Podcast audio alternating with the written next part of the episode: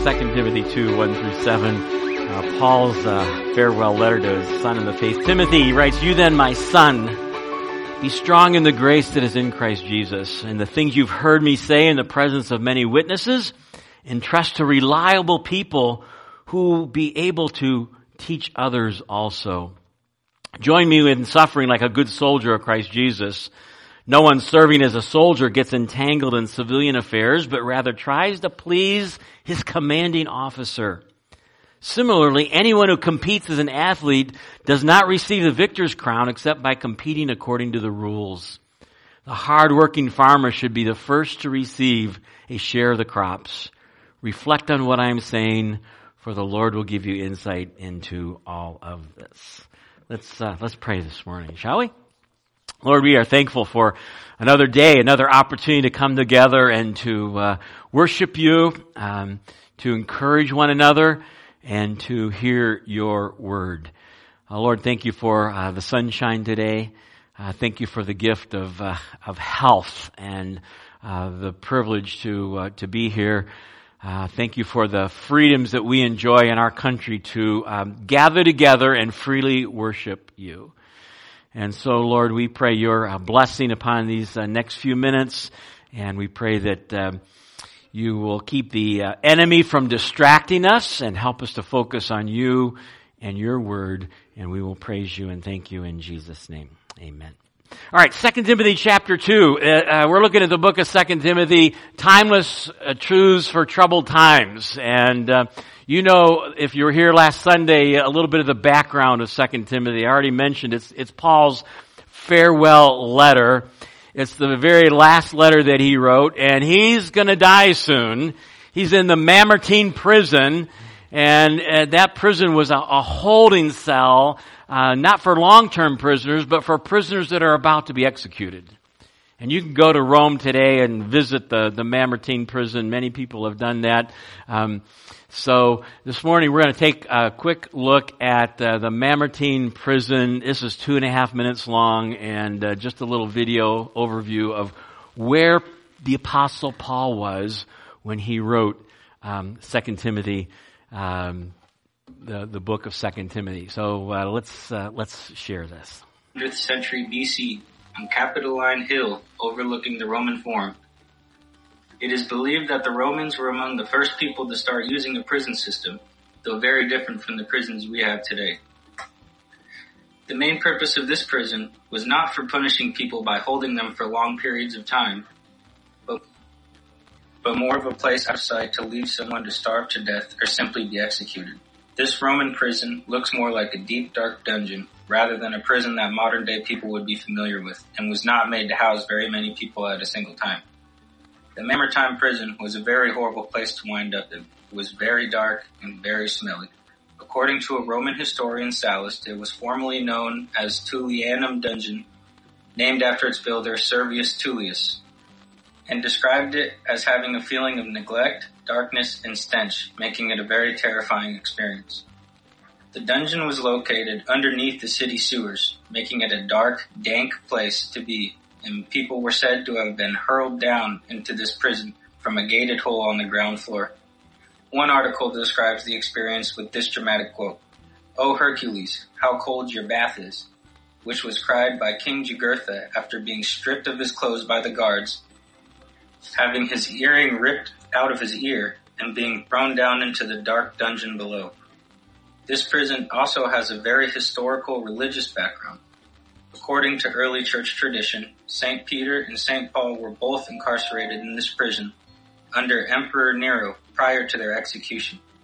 Inside the prison dungeon, there is an altar with artwork showing St. Peter baptizing fellow prisoners with an upside down cross on the front of the altar, symbolizing the upside down hanging of St. Peter on a cross during his execution. Overview of what that Mamertine prison looked like. It was basically a hole in the ground. And can you imagine the apostle Paul in that, in that uh, dark, damp hole, no, no lights, you'd get disoriented because you really don't know daylight from nighttime. And that's where Paul was, waiting to be executed. And he writes this farewell letter to his uh, son in the faith, Timothy.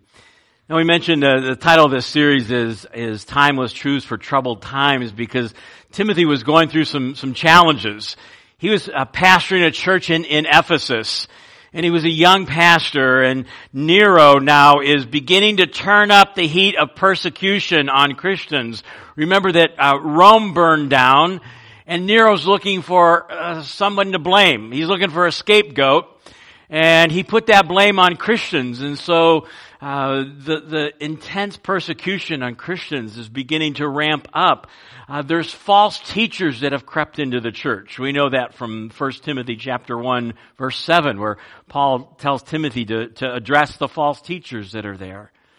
Uh, Timothy is kind of uh, has a personality of being a little timid and shy, and he's young, and so Paul says, "Don't let anybody look down on you just because you're a young man."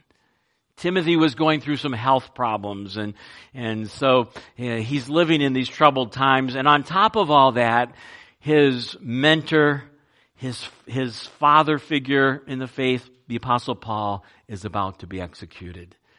And so Paul's writing this letter to um, encourage Timothy and to uh, try to share some final truths with his son in the faith. And so last week we looked at the first chapter uh, entitled Be Encouraged. Paul's trying to encourage Timothy. Uh, one of Satan's um, methods that he tries to uh, attack us with is discouragement. And Satan loves discouraged Christians.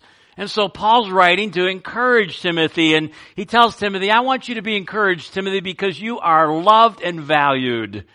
You're loved by God. You're loved by the apostle Paul.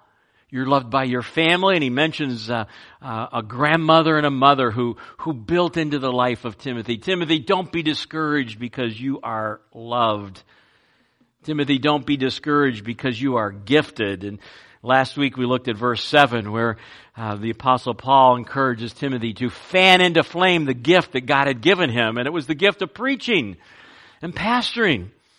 And so uh, later on he says, Timothy, preach the word and be faithful in, in, in using your spiritual gift.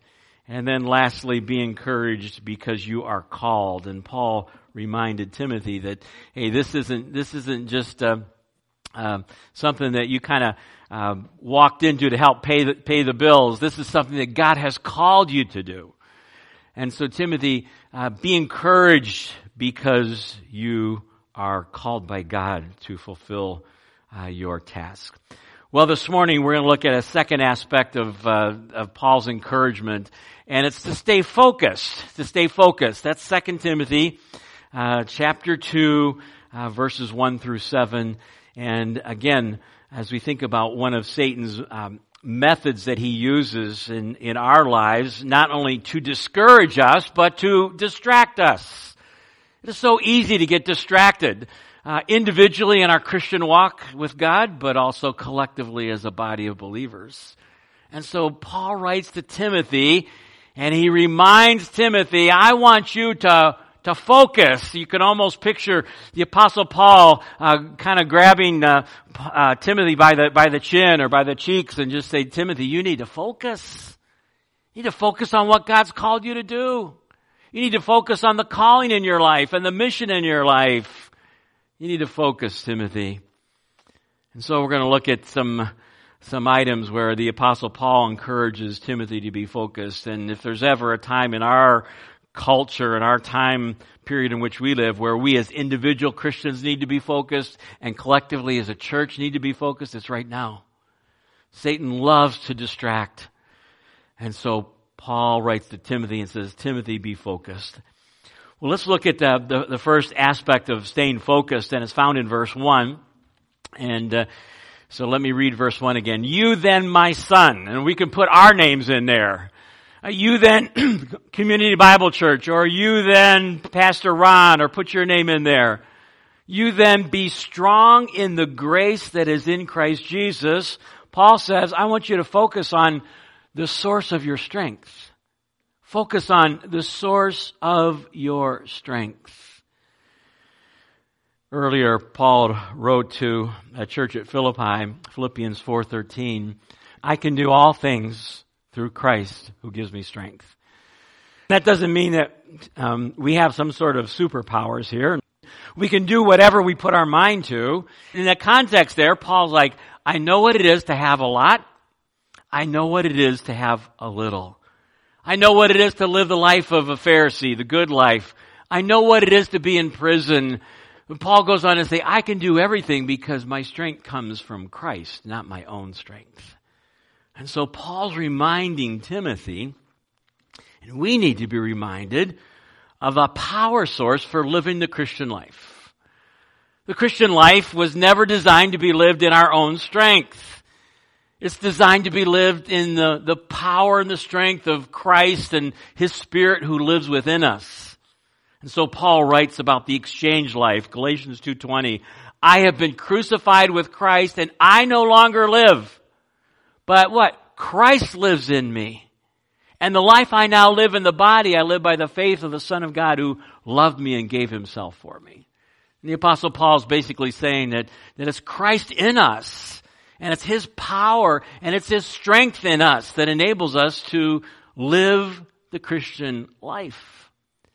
And so Paul writes to Timothy and encourages him. He says, I want you to be strong, Timothy, not in your own strength, but I want you to be strong in the strength that God gives you. It's, it's the strength of God's grace. Timothy, be strong in the grace that is in Christ Jesus. Our source of strength is Christ, specifically the grace that He offers us. Now there's a couple aspects of God's grace. The first one is His saving grace. And, and so we're, we're familiar with, with uh, some verses that in the New Testament that talk about um, God's saving grace. Ephesians chapter 2, verses 8 and 9, probably the most familiar ones. For it is by grace you have been saved through faith, and that not of yourselves. It's the gift of God. And so the very start of the Christian life is what? Our faith in Christ alone, by grace alone, for salvation. It's nothing that we have done. We can't, we can't earn it. There's no, nothing we can do. It's God's amazing, saving grace that reached down and touched our lives. And so, uh, there's the saving grace of God that uh, we're, we're familiar with. Titus chapter 2 verse 11 talks about it. For the grace of God has appeared that offers what? Salvation to all people. And it's a free gift. Salvation is a free gift. And we just receive it and put our faith in Christ and Christ alone. Our hymn book talks about this great grace that we need to be so thankful for grace that is greater than our sin. Stanza one says, marvelous grace of our loving Lord, grace that exceeds our sin and our guilt. Yonder on Calvary's mount outpoured, there where the blood of the Lamb was spilt. Dark is the stain we cannot hide. What can avail to wash it away? Look, there's flowing a crimson tide. Whiter than snow you may be today. And the hymn writer writes, grace, grace, God's grace. Grace that will pardon and cleanse within. Grace, grace, God's grace, grace that is greater than all of our sin.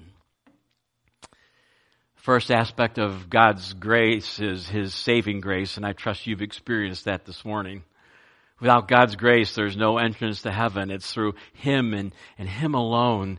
And how vitally important it is to understand and receive God's grace and to thank Him for it. Uh, one definition of, of this saving grace I'll share with you to extend favor or kindness to one who doesn't deserve it and can never earn it. And that's what God has done for us. God's amazing grace. And I trust that that's where your, your faith and your confidence is, is this morning. It's in the saving grace of Jesus Christ. When we were on our way back from Holland, um, actually from the wedding yesterday, of course, when we go on the other side of the state, we have lots of family over there. My mom's in a assisted living home, uh, place called Rest Haven in Grand Rapids. It's a very um, wonderful home, Christian-based home, and so we wanted to stop and encourage her and. Um, so we had a, a, good visit with her. Um, so we were talking about how she was doing, and and uh, she's hanging in there, although she seems to be declining a little bit um, uh, as the weeks and months go by. we started talking about, uh, you know, just what's been going on in our, our world in the last uh, couple years. And, uh, uh, you know, nursing homes and assisted living homes have gotten hit very hard by, by COVID. And um, Rest Haven was able to um, kind of stay in the clear for a long time. And then COVID hit that, uh, that nursing home, Rest Haven. And my stepmom told me, uh, she watched as 16 people that were in that nursing home passed away. Um, boy, how important it is for all of us to know for sure that we've received God's saving grace. But there's another aspect of grace, and it's really the, the second aspect that I think the Apostle Paul is really referring to when he talks to, to Timothy here about being strong in grace. Because Timothy's a believer. He's already put his faith in Christ. And so, uh, in the context here, I think Paul's talking about God's sustaining grace. There's, there's saving grace that gets us to heaven, but there's also God's grace that enables us, what? To, to live the Christian life in, in God's strength. And to endure hard times. And so when Paul tells Timothy, Timothy, I want you to be strong in grace, I think he's talking about God's sustaining grace. That's the strength that God gives us for facing challenging times that all of us are going to face. And we don't do it and can't do it in our own strength, but in, in God's power and God's strength, we can do it. So 2 Corinthians 12, if you have your Bibles, we'll, we'll turn there because this is where uh, the apostle Paul writes to the Corinthians about God's sustaining grace.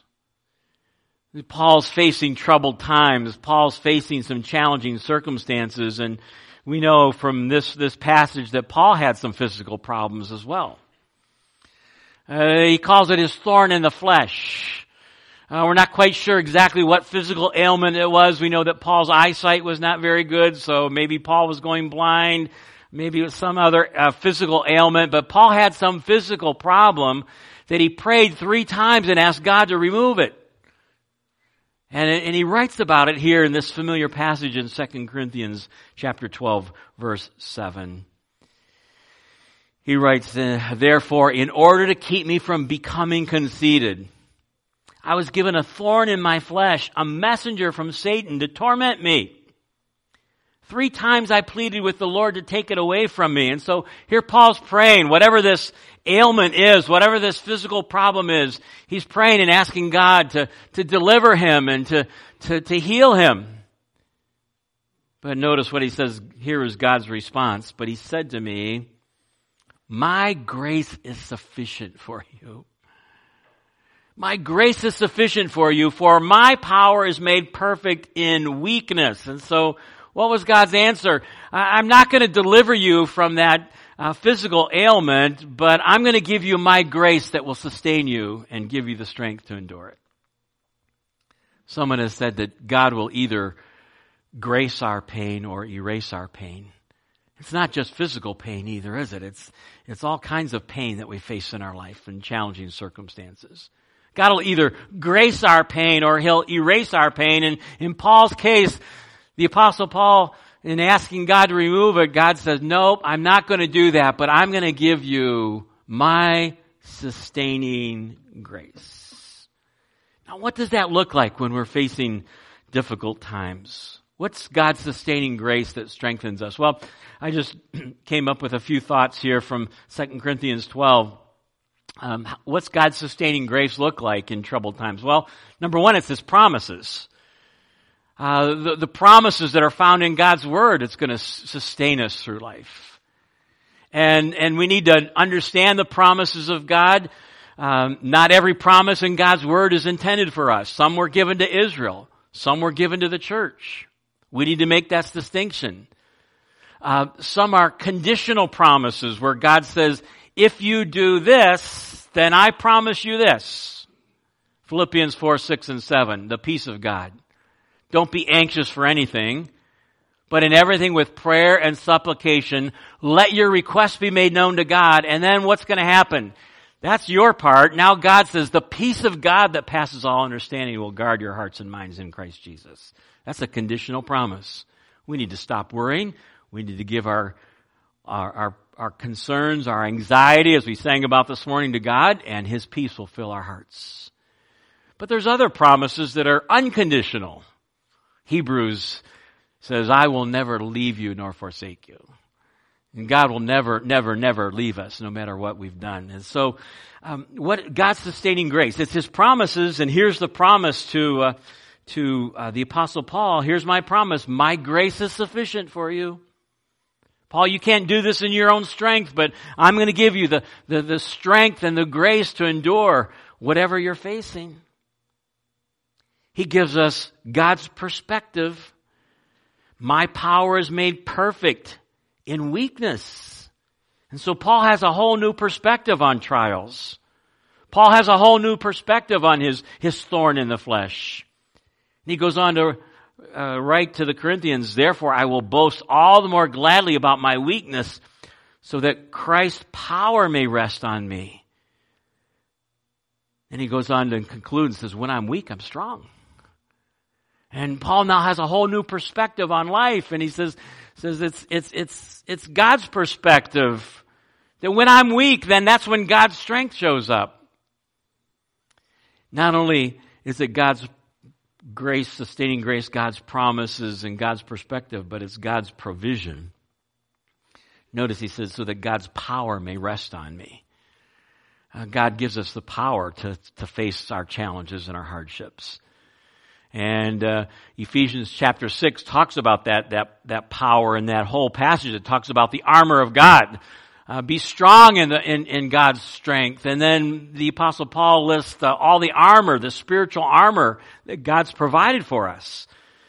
Uh, the helmet of salvation, the breastplate of righteousness, uh, feet shod with the preparation of the gospel, and on and on. Uh, that's God's power provision for us God's sustaining graces, His promises, and God's sustaining graces, a, a new perspective that realizes that when, when we're weak, that's when God shows up. When we're weak, He's strong. And God gives us His, His provision of His power. But I think God's sustaining grace is also God's people. That when we're going through hard times, when we're going through difficulties, that's uh, where the body of Christ comes in.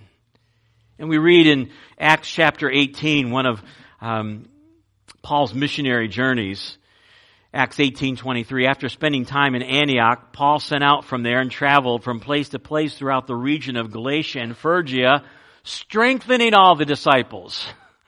So here's Paul and he's making these missionary trips and what one of the things that he's doing is he's going to the churches and he's going there to what? To strengthen and encourage other people.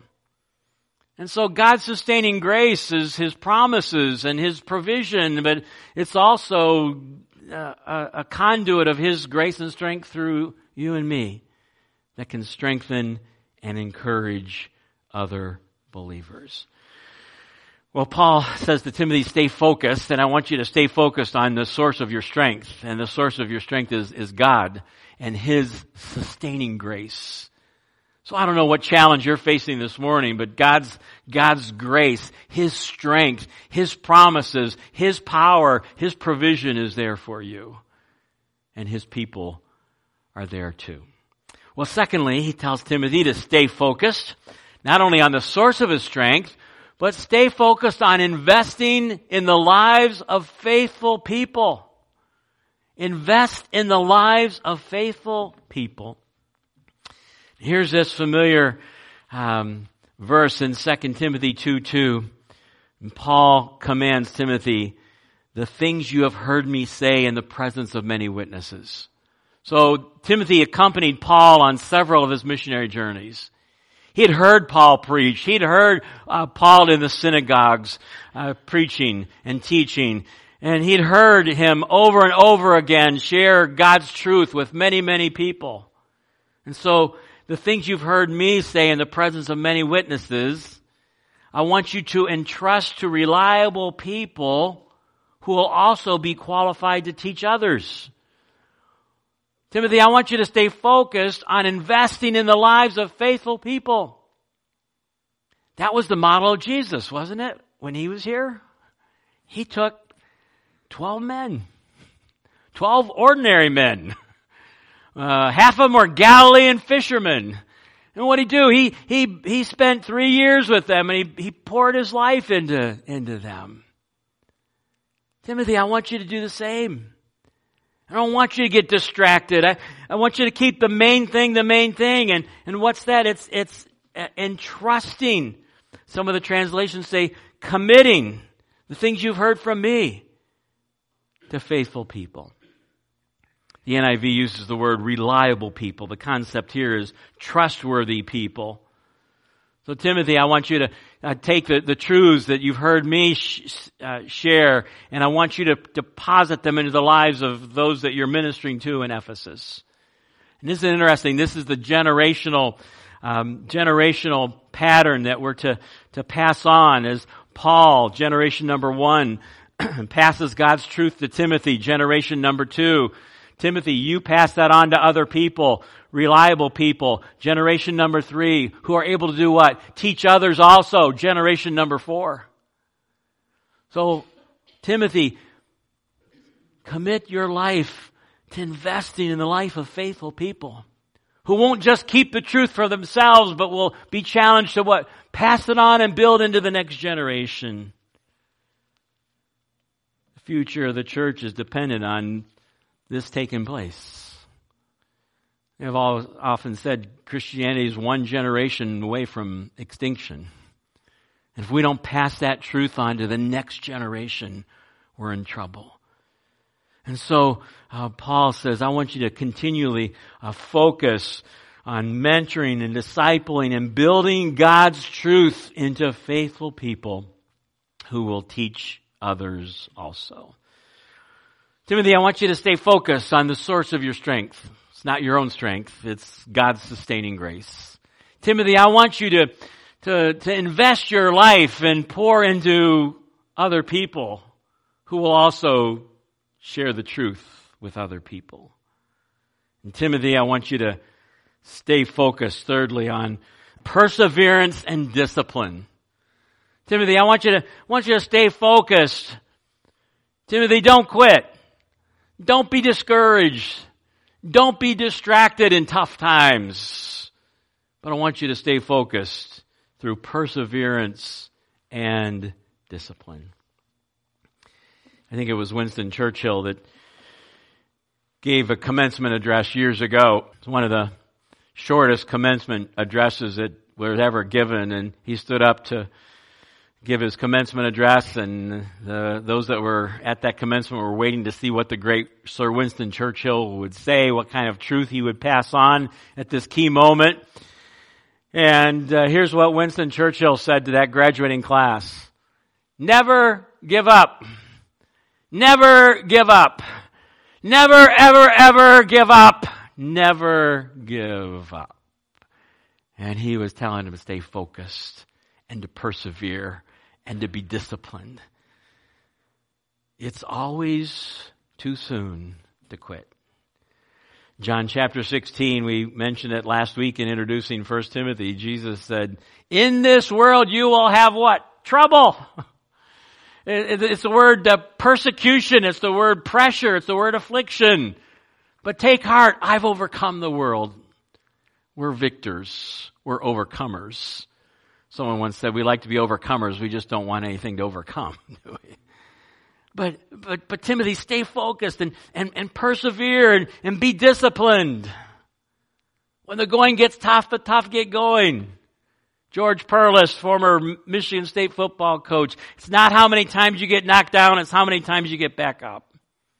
And so we need to, to persevere and be disciplined in, in all areas of life in, in, in our marriages. Let's face it, there are times when, when, when marriage is tough, when marriage is difficult, but, but God's called us what? To, to, to persevere and to continue on and to remember that, that, that commitment that you made. Um, young couple, uh, our wedding was on Friday night and they decided to, to write their vows and so uh, they each had these little booklets and they were quite long vows and so um, just gave them the booklets and you know, they both made their way through those vows with a few, uh, you know, choked up moments and, and very well written. And, and I said to him, I said, you know what you guys ought to do? Every anniversary, pull those little booklets out and read that to each other again. As a reminder of, of, of what you have committed yourself to. Stay focused and persevere in marriage, in, in, in the marketplace, and in Timothy's case, in ministry. And so Paul says, here it is, this, this topic that's all through Second Timothy. Join me in suffering. Not a very good recruiting slogan. Come suffer with, as we follow Jesus, but that's the call sometimes. And I think increasingly it will be the call for the next generation and the generations to come. In fact, later on in 2 Timothy uh, 3.12, everyone who wants to live a godly life in Christ Jesus will be persecuted. If you're just going to be a secret Christian, you're not going to be persecuted. Nobody will know where you stand. But if you're going to live for Christ, you're going to be faithful to what He's called you to do, guess what? You're going to be persecuted. Hasn't quite happened in in our country yet, but uh, north of our border in Canada, there's been there have been several examples of pastors that end up in, in prison because they've simply preached God's truth. And uh, boy, I don't think we're we're you know I don't think we're that far from where uh, that could very well be the case in our country at some point in time.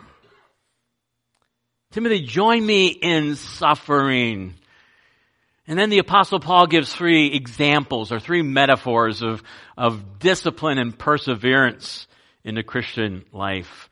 Uh, let's look at them. Join me with, uh, join with me in suffering like a good soldier of Christ Jesus. Uh, we sing about that in our hymnology. Onward, Christian soldiers, uh, marching as to war. We're in a battle. We're in a spiritual battle. If you're no threat to the enemy, you won't realize it. But if you're serious about walking with God and standing for truth, you're in a battle. You need to, you need to discipline yourself and, and, and be like a good soldier that doesn't get distracted. No one serving as a soldier gets entangled in civilian affairs, but rather tries to please his commanding officer. So, that's the focus of a soldier better be the focus. You've got a commanding officer and you better be tuned in to what he's saying and what he wants you to do. Timothy, be, be like a good soldier. Learn how to please your commanding officer. 2 Corinthians 5 9, Paul says, we make it our goal to please him. You ever start your day out and just say, God, help me to please you today? Help me to know how to please you today? Let, let, let that be my focus, that, that all that I do and say will what be pleasing to you. 1 Thessalonians 2 4, Paul writes, We are not trying to please people, but God. He's our commanding officer. How do we know what pleases him? Well, we, we do that by getting to know him and by getting to, to know his, his word, what he expects of us. So Timothy, stay focused like a, like a good soldier. And Timothy, stay focused and persevere like an athlete. That's the second illustration. Similarly, anyone who competes as an athlete does not receive the victor's crown except by competing according to the rules. So Paul reminds Timothy, hey, just like uh, an athlete uh, competes and they compete to win, uh, I don't know if anybody that plays sports just to say, I don't really care about the, the object here, or just, I'm just out here to, to have fun. No, they are focused and they are disciplined. I'm learning that out, out, out because we, here comes the grandson plug. But, uh, our two oldest grandsons are both playing football for, for Clinton. They're in Clinton schools. Uh, Luke plays flag football and, uh, yesterday threw two touchdown passes and ran for a touchdown. Just throw that in. I, we weren't there to see it, but I got it on text, and I actually have a little video of it. Uh, but Shane plays with the uh, third and fourth graders, and they play tackle football. And I tell you, um, actually, I've got a little, maybe a little upset about it because they're working these kids hard. And uh, it's they're two-hour practices, and they start out with uh, 30 minutes of uh, intense um, rotation of uh, exercises uh, that start with push-ups, then they do sit-ups, then they do jumping jacks, then they do deep knee bends, and then they do burpees, and then they take about a 30-second break, and then they do that again, and they do that again, and they do that again, and then they start running uh, around the football field, and they'll do uh, laps, and they'll just say, hey, "You need to pass the person in front of you," and they're pushing them, and they're and they're they're they're focused and they're disciplined. Why? Because I guess they want to win that uh, game on Saturday morning, and and Paul here is, is making this, this analogy, and he says, hey, uh, Timothy, you need to be like an athlete. Number one, you need to know the rules. Because uh, I don't want you to be disqualified. And in every sport, there are rules, aren't there? You need to understand how this works. There's an umpire, there's a referee, and if you do certain things, guess what? You're going to be disqualified. You're going to end up in the penalty box. You're going to be out of the game. That was, that was one of the things that, that uh, the apostle Paul was, was fearful for in his own life. That somehow he would do something where he would be disqualified for the ministry. He writes about it in 1 Corinthians 9. Uh, he says, run in such a way as to get the prize. Everyone who competes in the games goes into strict training. They do it to get a crown that will not last, but we do it to get a crown that will last forever. He's talking about eternal rewards. Therefore, I do not run like someone running aimlessly. I do not fight like a boxer beating the air. No, I strike a blow to my body.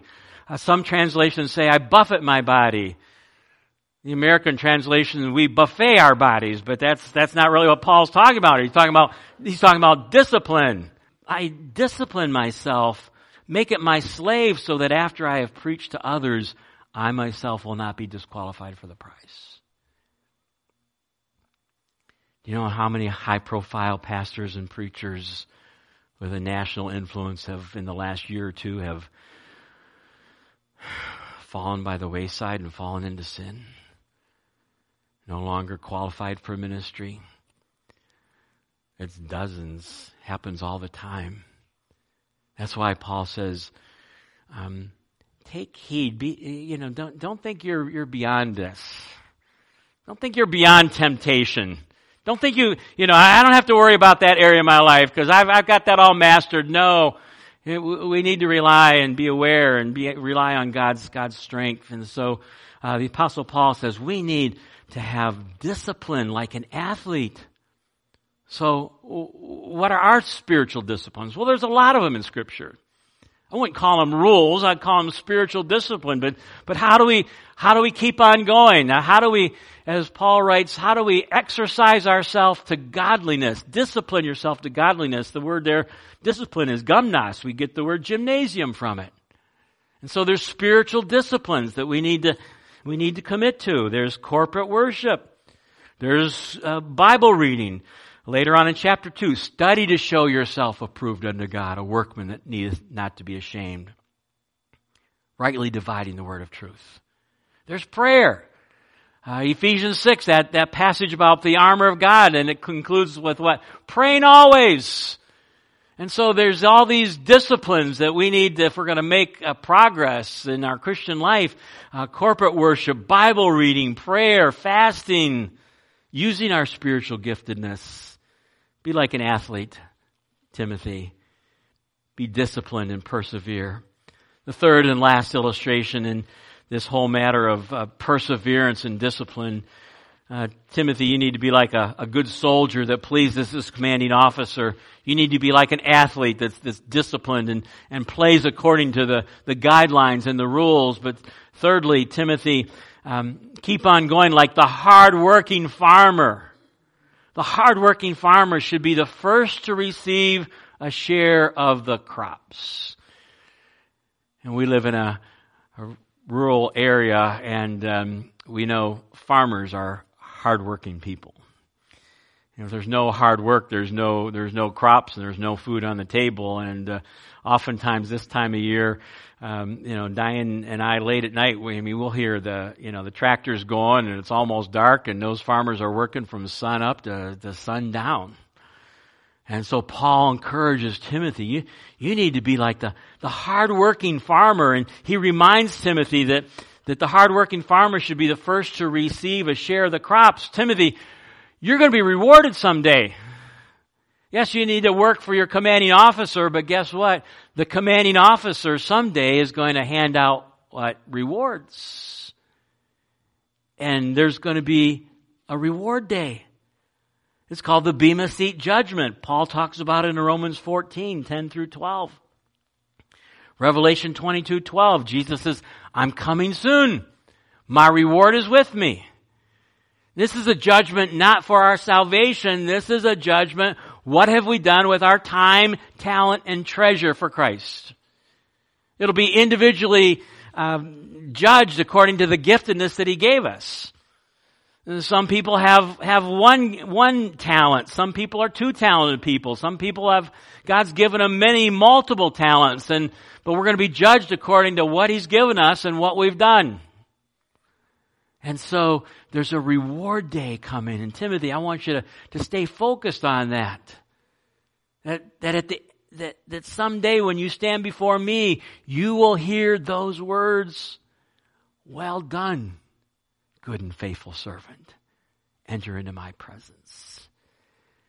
And so Paul writes the, from this dungeon cell uh, this letter to encourage uh, Timothy who's struggling, who's going through troubled times and, and difficult. And he says, Timothy, I want you to stay focused. Stay focused on the source of your strength. It's God's grace. It's, it's Christ in you. Stay focused on investing in the lives of others. That starts with our own families, doesn't it? starts with our own kids and our grandkids and, and, and making sure the baton of the gospel gets into their hands and then investing in the lives of, of others that God brings into our sphere of influence. And in Timothy, I want you to stay focused on perseverance and discipline like a soldier, like an athlete, like a farmer. Just a couple of quick application questions and then, and then we'll be uh, done here this morning as we think about Paul's uh, encouragement to Timothy to, to stay focused. Here's, here's the first one. Have I experienced God's saving grace? Uh, have I received God's gift of eternal life through Jesus and Jesus alone? Um, can I remember a time when I put my faith in, in, in Him? Uh, for me, it was as an eight-year-old boy uh, in a pastor's home in Cleveland, Ohio, and uh, uh, some people can remember the exact time that they put their faith in Christ. Other people, uh, it's a little fuzzy. That's okay. As long as you know that your faith and trust is in Jesus and Jesus alone. But, but have you put your faith in His saving grace? And secondly, am I relying on His sustaining grace? Am I trying to live the Christian life in my own strength? And when we do that, our lives are going to be consumed with, with worry and anxiety and, uh, we think we have to do it all ourselves. And God says, no, I want to give you my grace. I want you to rely on my strength every day. Secondly, am I investing in the lives of the next generation? Paul says, the things you've heard from me commit to faithful individuals who will, will train and invest in others. And as I mentioned, it, it, starts with our own families, but beyond that, uh, relationships of mentoring and discipleship are so, so very important. And so, who, who in your sphere and family and influence, um, what younger person are you pouring your life into? As Paul uh, encourages Timothy to pass on the baton of God's faith. And then thirdly, am I committed the spiritual disciplines? Do I have the perseverance and commitment to these spiritual disciplines that will help me to continue to grow and persevere until I get to the finish line, until God calls me home, so that I can hear, Well done, good and faithful servant. Let's, let's pray this morning. Father, um, no one said living the Christian life would be easy. And uh, this morning we recognize that uh, in order to persevere and do well, we need your sustaining grace. Lord, thank you for the, the promises that are in your word that when hard times come, we can cling to. You will never leave us. You will never forsake us. you will provide for all of our needs. Faithful is he who calls you, who also will do it. Lord, thank you for the, the sustaining grace that comes through your power in our lives and through, um, in your providence, uh, God's people that come into our life and, and help us and encourage us at difficult times in our life and pray with us and uh, help us through the journey.